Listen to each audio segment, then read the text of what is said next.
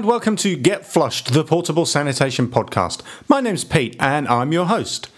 If you've listened to the previous episode in this series, you'll know that Get Flushed is all about portable toilets and the people who do their business in the portable sanitation industry.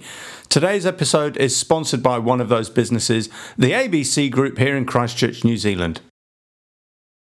The ABC Group provides security fencing, scaffolding, safety nets, waste bins, and of course portable toilets. I've put a link to their website and their phone number in the episode notes, so check them out and give them a call if you need to put up a fence or a scaffold or you need a toilet or skip. We've also started a Facebook page to share news and information about the show. Just search for Get Flushed and leave a comment or a message if there's a question or a theme you'd like us to cover. In the last episode, we looked back at the history, design, manufacture, and assembly of modern portable toilets, and I also said we'd be joined by a guest speaker today. Unfortunately, the combination of COVID restrictions and my struggles with technology meant that I didn't quite get that to plan out. We're still hear from the guests, but I'm afraid I wasn't able to get them to join me in the studio as I'd hoped. Now, before we start, I had a message from a listener, Andre, in response to my comments about chamber pots or gazunders. Andre sent me a link to an article on Radio New Zealand about his granddad, the last night cartman in Nelson, which is in New Zealand. It turns out that in the days before main sewer systems were built, local councils here employed a night cart man, and it was his job to drive around at night in, I'm presuming, an old truck, collecting up toilet tins from backyard dunnies or outhouse toilets. That was a cracking yarn, Andre, and I enjoyed listening back to the old audio. I've posted a note to the interview in the episode notes, and if you're interested, take a look or a listen. In today's episode, we're going to look at what is actually involved in running a portable sanitation business. We'll explore the steps that you need to take to hire toilets to customers and to keep those toilets clean. The mechanics of toilet hire are really simple. You buy a fleet of toilets and you offer them for hire. Customers place their orders, you deliver the toilets and set them up, the customer uses them, you go back to clean them, and at the end of the job, when you've picked them up, the customer pays their bill. Sounds really easy. Hmm, it's a bit more complicated than that. In New Zealand, operators need to apply for a permit to handle and transport septic waste. They need permission to discharge the waste, and that's usually at a council owned dump station. And depending on their location, they may need resource consent or let's call it planning permission to store toilets in their business yard. They also need to comply with health and safety regulations and any local bylaws. Operators have to follow the dangerous goods rule, which sets out the requirements when you move dangerous goods by road, and the work time directive if they're driving a Class 2 truck and I'll look at those aspects in more detail in later episodes. And I know I say that a lot, but every time I plan one episode, I come up with more material, and before I've finished the script, I've come up with half a dozen more shows. Generally speaking, you can categorise toilet hires under five broad types residential construction, civil projects, events, agriculture, and public health. And I see those categories almost like the Olympic rings. And by that I mean they're often interconnected and they overlap. I'll talk through them and you, you might see what I mean. Residential construction means house building or renovations, and in New Zealand, the average house on a subdivision takes between 16 and 20 weeks to build. We typically see one portable toilet on site for the builder and the subcontractors from the beginning to the end of the job. Civil projects refer to larger scale or commercial construction, and these are bigger projects with many more workers on site over a much longer period of time. Local examples to me would be a supermarket build, an office block build, or infrastructure projects like the new motorways or roading repairs like we saw after the earthquakes in Kaikoura and Christchurch. Setting up drains and roads on a new subdivision might be an example of civil projects that actually overlaps with residential building.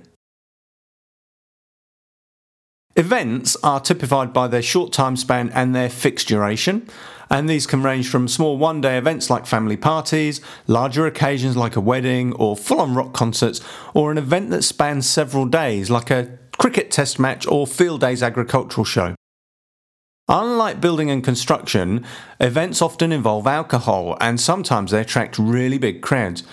Just imagine the amount of work that goes on to provide and service toilets at a huge multi day festival like Glastonbury in the UK.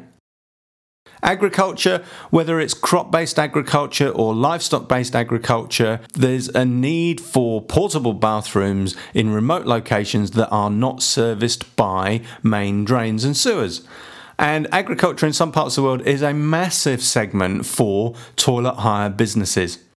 And I can think of some examples where the provision of portable toilets in an agricultural context is very similar to an event context. An example might be the harvest or the pruning in vineyards, where you have a lot of people descend on the vineyard for a very short period of time and you need to cater for their sanitation needs. And the final segment is public health, and this is a really broad catch all criteria, and it could range from a one off hire from a plumber during a bathroom renovation, which would overlap with construction, to a requirement for extra toilets at tourist spots to cope with summer visitor numbers, and that might be an overlap with events, or it could be a response to natural and civil emergencies such as earthquakes or hurricanes, which would be an overlap with civil projects. Now, I know that model is a simplification, and there will be some occasions when portable toilets are required that really don't fit. But it's a useful model because it makes it easier to identify customers and to decide if and how an operator can meet their needs. Operators may choose to focus on just one of those markets. Others will target all five, and which approach works best is another discussion entirely.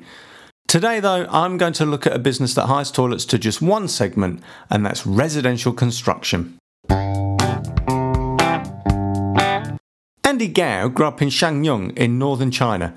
He came to New Zealand to study commerce in the early 2000s, and after the Christchurch earthquakes in 2010 and 2011, he began to offer and install security fencing.